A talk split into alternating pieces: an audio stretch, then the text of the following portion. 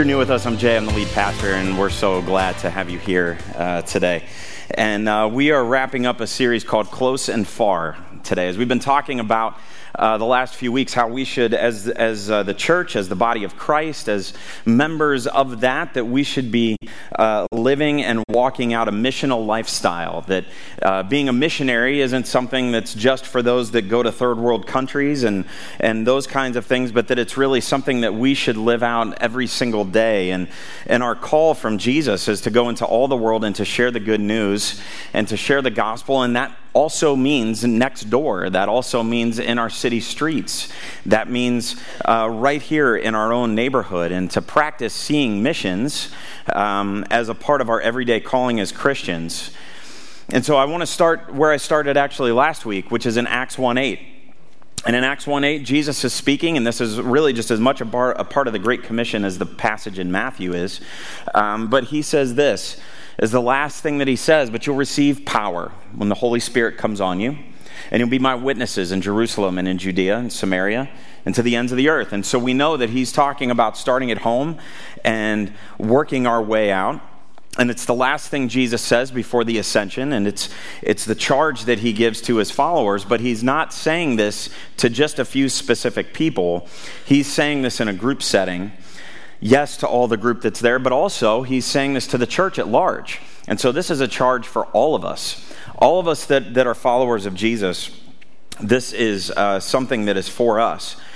And so the Apostle Paul, who wrote 13 of the 27 books in the New Testament, took this seriously as well. In fact, in Acts chapter 9, Jesus said, "This man is my chosen instrument to proclaim my name to the Gentiles and their kings and to the people of Israel." And so Paul was individually and specifically called into this in a very specific and certain role, and to take it to the ends of the earth. And he certainly did that, but not all of us are called to do that.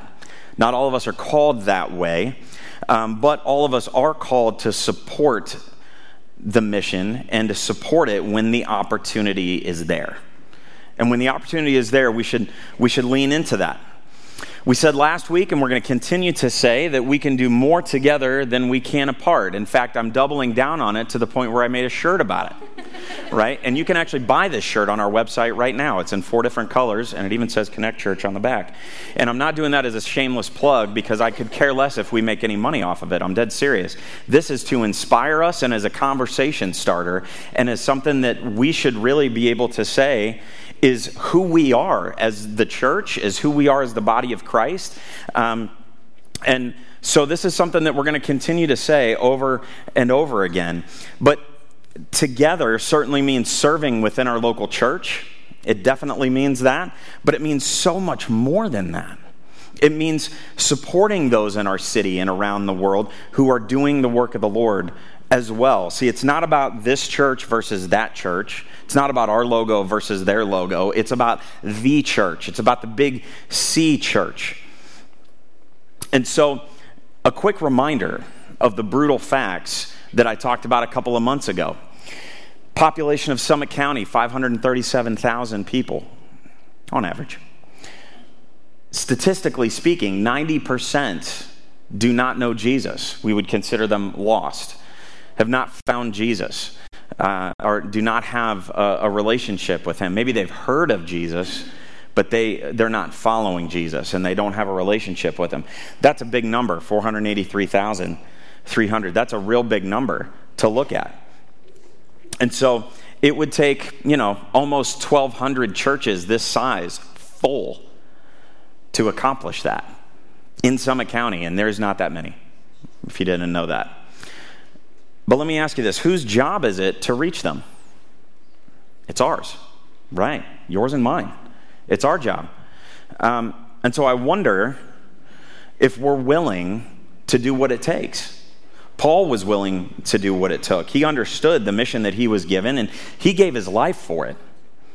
And so are we willing to do the same? Maybe not necessarily give our life for it. Maybe you are. Maybe you aren't. That's a hard question to actually answer just sitting here right now. But, Easter is an opportunity coming up in a couple of weeks to make a dent here. And I hope that the church in the city, not just Connect Church, but yes, Connect Church, is pushing to that end. I hope that all of us are pushing to that end, because in eternity, when we're in eternity, the things that we worried about walking in here today, the things that you worried about when you turned on the live stream, are those things that you're going to be worried about when you're in eternity? Maybe, maybe not. But I wonder if when we are in eternity, are we going to be able to say that we made a dent in those stats, knowing that God used you and me to do that? I'm blessed and honored to be an ambassador with the One City movement as a part of Love Akron. We support Love Akron as a church. They're one of our missionary partners. But I get to be a part of this One City movement that was spurred off of that. And I get to partner with pastors and leaders from other churches and organizations, and they're up here right now, that are part of the ambassadors. And they're in this city to work together. We say we work together in various ways to build trust, bring unity, and draw people closer to Jesus. And we believe that we can do so much more for the kingdom of God together than we can apart. And we like to say this: we focus on who we are and who we belong to, which is Jesus, not what we are against or tolerate. And I'm so blessed to be able to be a part of this and to be in this group with these people. Some of these people become dear friends of mine, and I'm thankful that I get to partner in ministry with them. We say we're united under the banner of one Savior with one mission for the betterment of one city.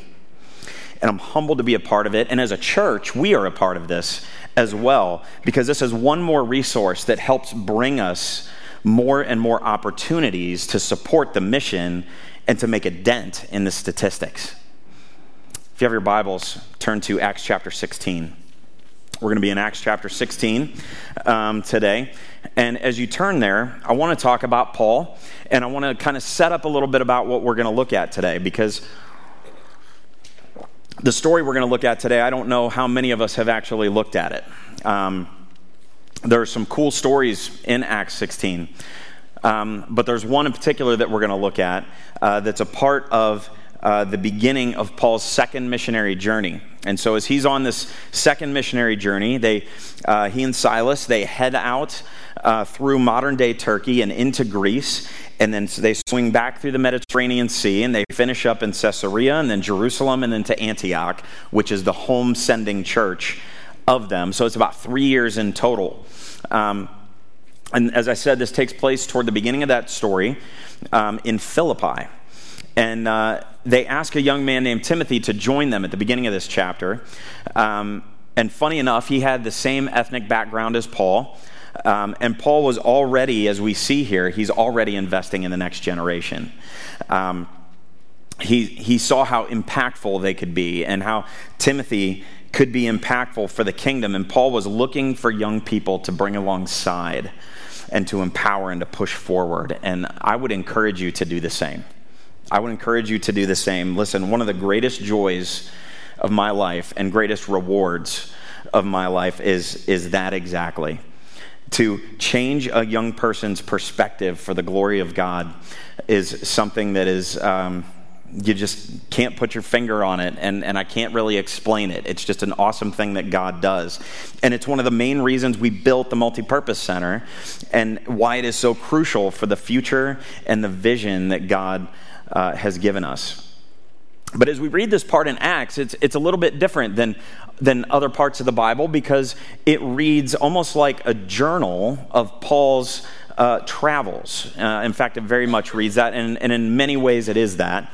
But we see him going to the ends of the earth, and we see the support that he's given as he does, and we also see the favor of God in all of this. So I'm going to be starting in verse 11 in Acts chapter 16. So let's read this here. It says, "From Troas we put out to sea and sailed straight for Samothrace, and the next day we went on to Neapolis. And from there we traveled to Philippi, a Roman colony and the leading city of that district of Macedonia. And we stayed there several days." Pretty sweet, huh? You're like, what? All right. Paul here Let me explain this to you a little bit, because this actually is pretty cool. He followed a plan to plant churches into the major cities, and if you don't really understand the map and stuff of the time, this kind of goes right over your head a little bit. But he knew that it was easier for the gospel to spread from these cities. And so the reason this is listed is to show the strategery of Paul, right? He was very strategic. That's not a real word, by the way. He was very strategic in what he was doing. There were a lot of retired Roman soldiers that settled in this area after the Second Roman Civil War, and so there was definite strategy here. But he also knew that Philippi had a strong connection to Rome, and so this was not going to be easy. In fact, the statistics looked a whole lot like the Summit County statistics that I showed you earlier. In fact, they were probably worse than that. And so this was not going to be easy. He was going to need help. He was going to need support. And he needed to connect with people who would help to bring unity and who could bring understanding from different cultures that were clashing together. So let's go on to verse 13. It says, on the Sabbath, we went outside the city gate to the river, where we expected to find a place of prayer. So that he's expecting to find like a synagogue or a church, something along those lines. Nothing. So they're just gathered at the river. He said, we sat down and began to speak to the women who had gathered there. One of those listening was a woman from the city of Thyatira named Lydia, a dealer in purple cloth. She was a worshiper of God. The Lord opened her heart to respond to Paul's message. When she and the members of her household were baptized, she invited us to her home. If you consider me a believer in the Lord, she said, come and stay at my house. And she persuaded us. So Lydia here is considered to be one of the first documented converts in Europe. And Thyatira, where she's from, was very well known as a center for purple dye and fabric that was made from it. And we'll get into that here in a minute. But later, the city of Thyatira, there was a church in Thyatira. It's listed as one of the 7 churches that's addressed in the first 3 chapters of the book of Revelation. And so this very well could have been the beginnings of that church right here. But before Lydia was converted, which she demonstrated by her baptism didn't make her converted. She demonstrated it through her baptism. It says the Lord opened her heart. The Lord opened her heart.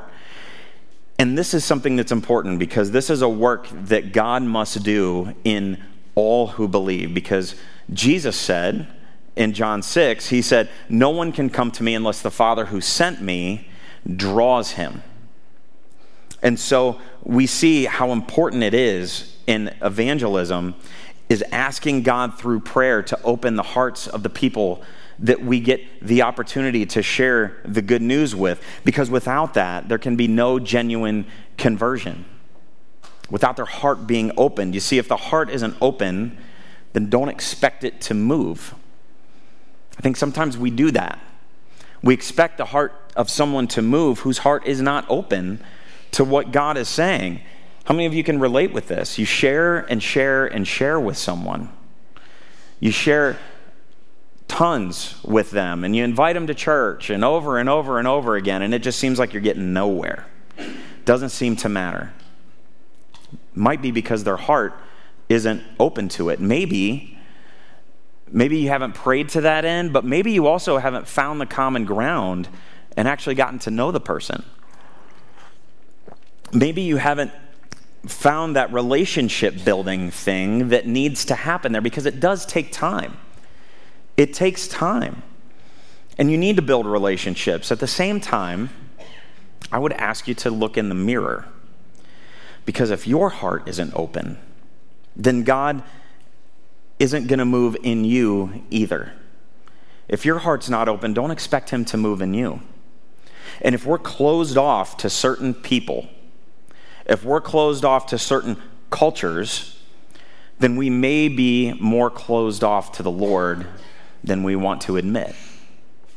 We may not really deep down be buying in to this idea that's on my shirt, that we can do more together than we can apart. See, it says she invited us into her home, and she said, if you consider me a believer in the Lord, come and stay at my house. They needed a place to crash, right? And then it says, and she persuaded us. So what's interesting is immediately Lydia begins to do the work of the Lord, and she does whatever she can. She's looking for opportunities, but she was from Thyatira. She was from Thyatira, and let me tell you what that means, because it means Lydia had wealth, and it means Lydia had influence. She was wealthy, and she had a lot of influence, and that is why she had to persuade them, it says. But they were open to the Lord. They were open to the Lord, especially after she was baptized. They were open.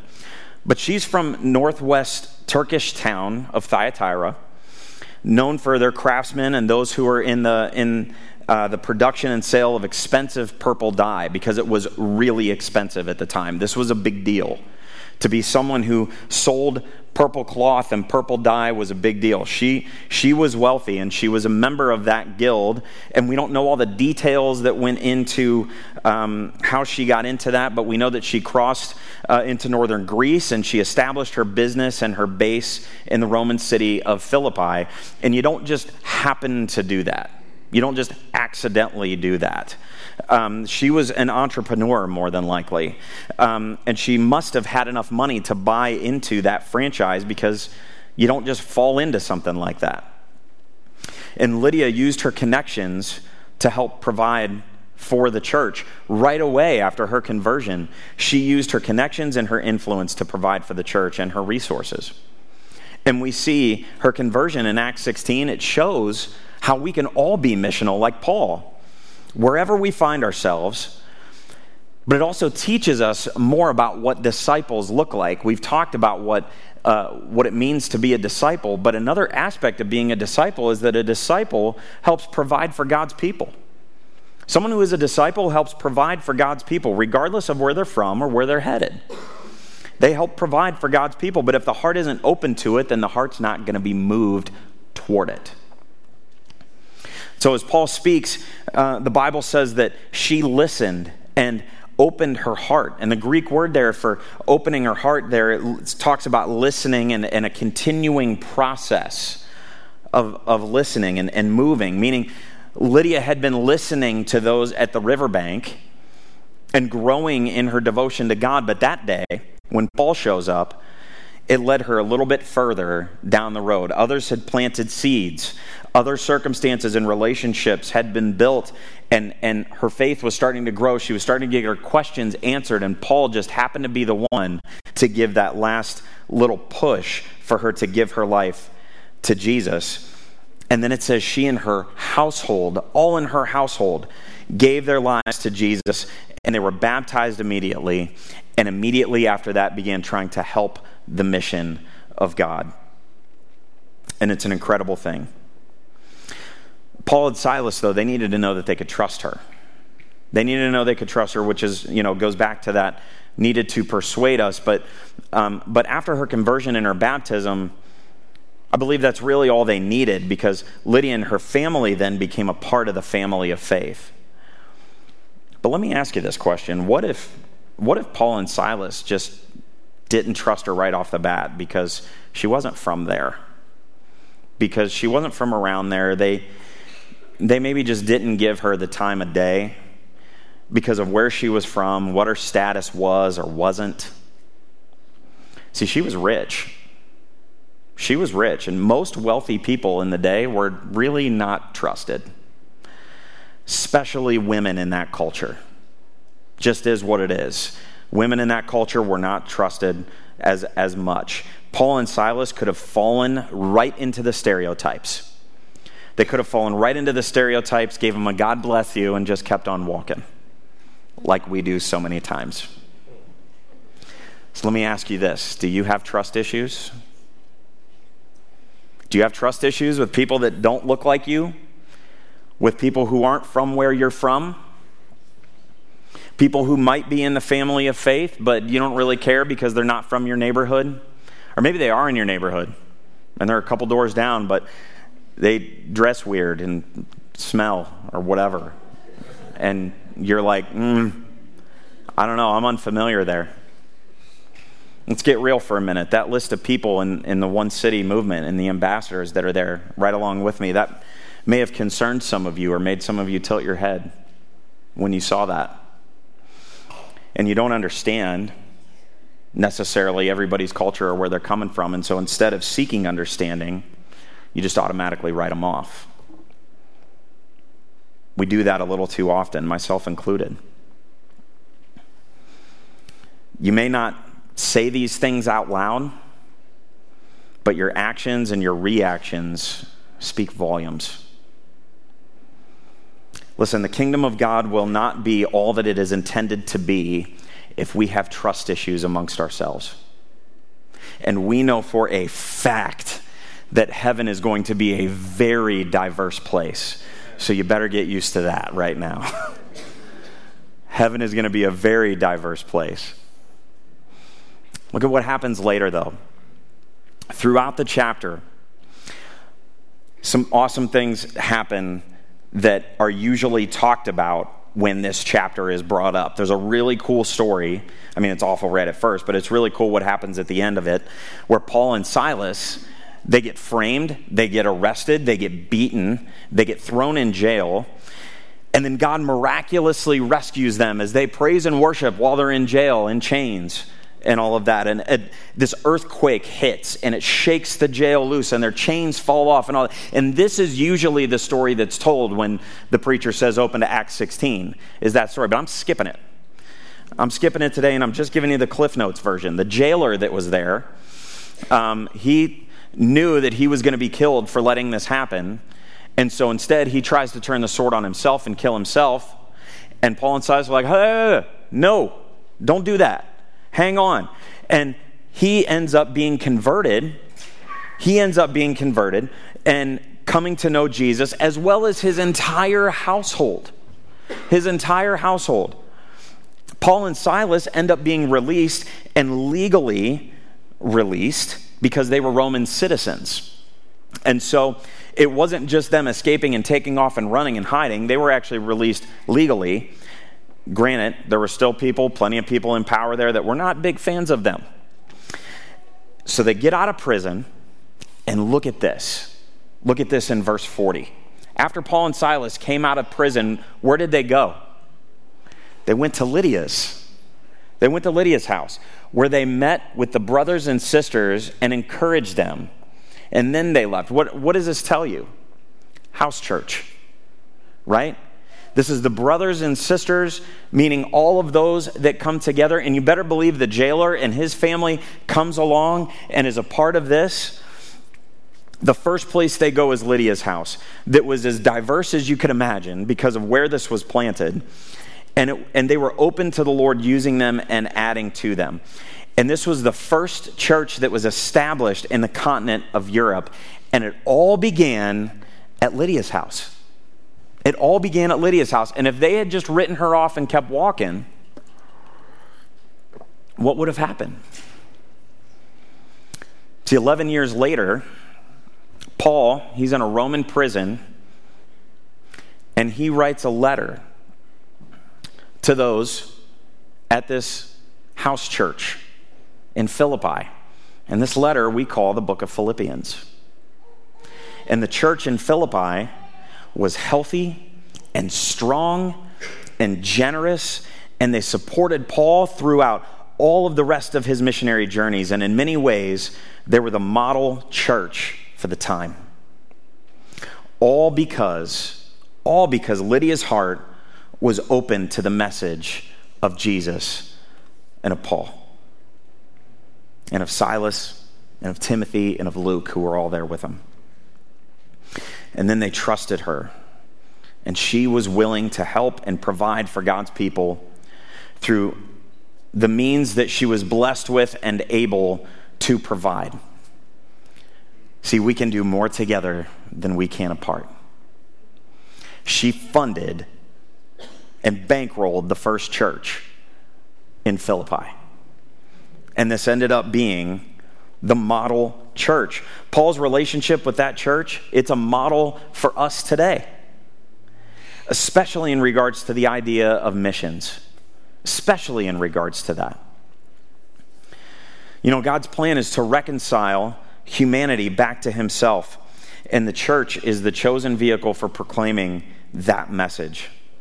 And the thing is, missions is not limited to specific people. It's for the entire church. Missions is for the entire church. It is intertwined within the body of Christ. It's not just this separate thing that we do. It is part of who we are. To accomplish the mission that God gave us through the means in which we are individually able to contribute and we were created and called to do. Missions is for everyone, and it has been since the beginning. It is for each and every one of us. And so I want to do something right now that's a little bit different. We are going to pray together. And not that prayer is different, but we're going to pray specifically for our missionaries right now. I want to ask all of us, if we would, to pray for our missionaries. I'm going to ask Kevin if you'd come up and just pad for me a little bit here while we pray. We didn't pre-talk about this, and that's my bad. But here's what we want to do. We want to lift up our hearts and our minds to the Lord and to ask for his favor on our missionaries and on our missionary efforts here at Connect Church and around the world. And so I want to ask all of us, if we would, to bow our heads and join together. We're not going to pray out loud like we've done in the past, although if you would like to, feel free to lift up your voice. But I want to guide us through some time of prayer together for our missionaries, for this idea that we can do more together than we can apart. So right now, would you begin to pray for our missionaries? We have 19 missionary partners and organizations around the world and in this city. Would you pray for them? Pray for protection for them, for support for them. Would you pray for them now?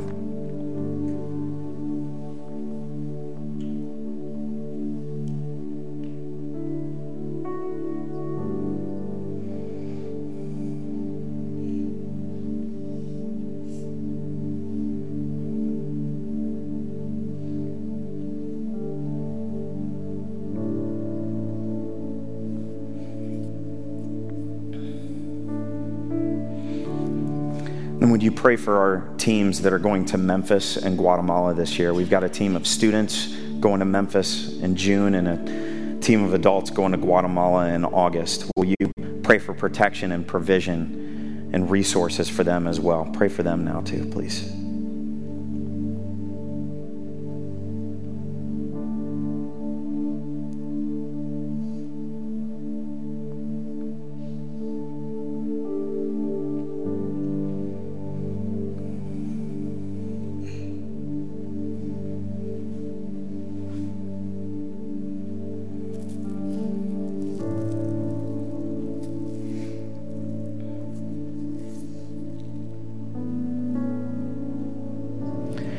Pray for our local mission, for our community mission team, for the Easter basket giveaway that's coming up next Saturday. Would you pray specifically for that we can use that to be the hands and feet of Jesus, and that it would be a doorway into sharing the gospel with others in our community?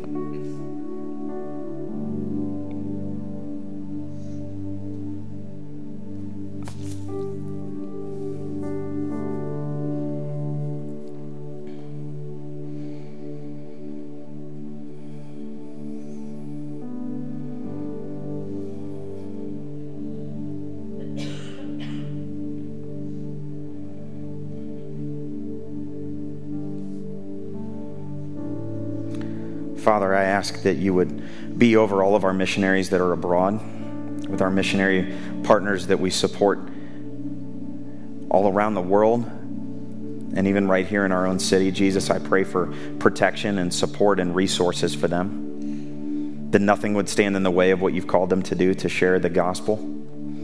Lord, I pray for those that are going to be going to Memphis and to Guatemala. Lord, we're privileged to be able to send some people out from here to go and do your work. So Lord, I pray for the same for them, for protection. I pray for provision. I pray for every dollar that they need to make this happen. And I pray for the hearts of those that they're going to be able to reach. And Lord, I pray for this Easter basket giveaway that's happening next Saturday. Jesus, I pray that you would bring each and every person that is in need, but more importantly are in need spiritually, then maybe this would be something that would bring them to you.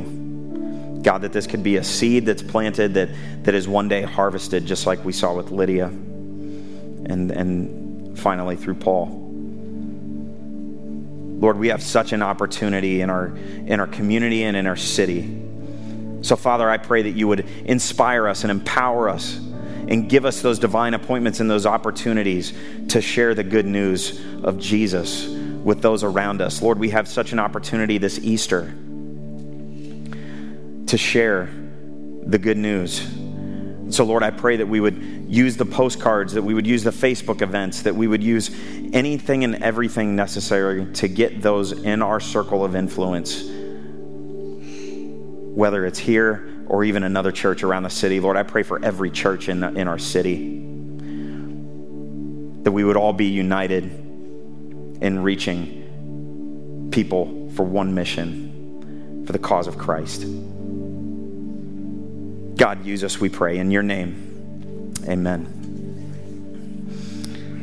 I would actually encourage you right now, if you've got somebody, if the Lord brought somebody to mind that you're like, man, I need to invite them to Easter, I want to challenge you literally right now. Get your phone out and text them right now. Text them. Praise God. There's one person. Text them right now. Invite them to church. Invite them to church. And it actually ties right in with the connection point for the day, which is, what is your part in the mission? I would challenge you to ask yourself that question. What is your part in the mission?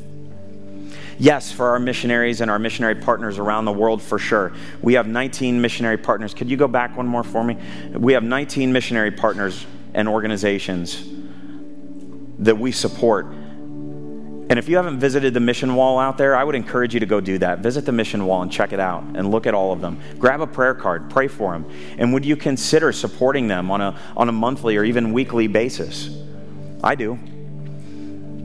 And so would you be willing to maybe go over and above your regular giving and support our missionaries so that we can support them even more? But are you a part of supporting the mission in whatever way that you can? That doesn't just mean money. That means our time. That means our resources. That means our effort. That means our prayer. It's not just money. As the people of God, as the church, it's our duty to pray and support and encourage and do the work of the ministry, both in our own sphere and in the wider world. And Jesus is trusting you to help support and provide for the mission. That's as simple as I can make it. All of us are gifted, all of us are blessed and equipped to be used for the mission, whether close or far. So what are you going to do with it? What are you going to do with it? Father, I pray that we would take this challenge seriously. As we all are a part of the mission, I pray that we would take this seriously. And Lord, some of what you've called us to do might be uncomfortable, and that's okay.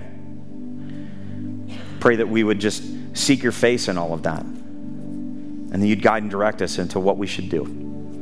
Lord, I don't want anybody to feel pressure. I want us to feel and hear your calling to what we should do. So, Lord, speak to us. I pray if there is one here or one watching that doesn't know you as Savior, Father, that's the greatest news ever, is that you came, you died for us, you rose again on the third day, as we're going to celebrate in a couple of weeks. But Lord, we celebrate that now. And I pray that if there's one here that hasn't found you, that maybe they've been that seed that's been growing and they just have a few more questions. Lord, maybe today might be the day that they get that push toward you a little more, which is exactly what you had in mind. Father, use us. Speak to those that need to hear from you, and whatever that might look like. We love you and praise you in Jesus' name.